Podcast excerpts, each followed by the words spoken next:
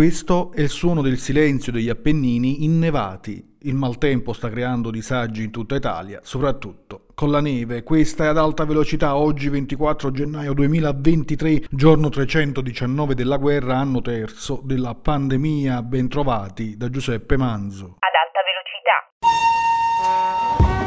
velocità. Notizie e pensieri pendolari. Negli Stati Uniti è noto come Great Resignation. Oggi parliamo delle grandi dimissioni in Italia. Non è della stessa portata, ma dopo la pandemia il fenomeno delle dimissioni dal lavoro si fa sempre più spazio, continua così ad aumentare il numero di coloro che decidono di lasciare il posto per scelta o per necessità, per guardare avanti rispetto alla propria occupazione e carriera o per far conciliare esigenze di famiglia. I motivi possono essere diversi, ma di fatto la tendenza osservata a partire da due anni a questa parte si conferma con numeri in salita.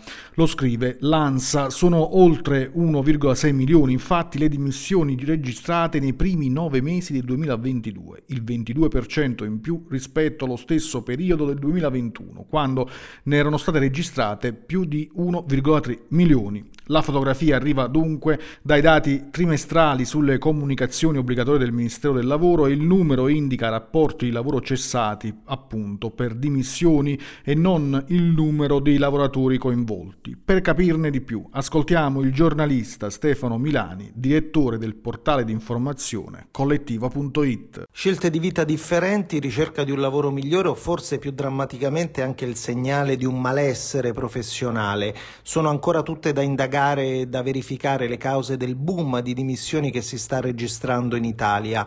L'aumento può avere spiegazioni molto differenti tra loro, quasi opposte. Da un lato può positivamente essere legato alla volontà dopo la pandemia di scommettere su un posto di lavoro più soddisfacente o più agile, dall'altra però, soprattutto per chi non ha già un altro lavoro verso il quale transitare, potrebbe essere legato ad una crescita del malessere dovuta anche ad uno scarso coinvolgimento, a una scarsa valorizzazione professionale da parte delle imprese. Leggo infatti su molti giornali una lettura troppo frettolosa, quasi romantica di chi sceglie, o meglio dire chi è costretto a scegliere di cambiare lavoro. È bene ricordare che è vero che i dati del Ministero del Lavoro ci dicono che sono 1.660.000 le dimissioni registrate nei primi nove mesi dello scorso anno, ma è altrettanto vero che nello stesso periodo dell'anno c'è stato un aumento di chi è stato licenziato, 557.000, quasi il doppio dell'anno precedente. I dati insomma vanno letti nella loro globalità nella loro complessità,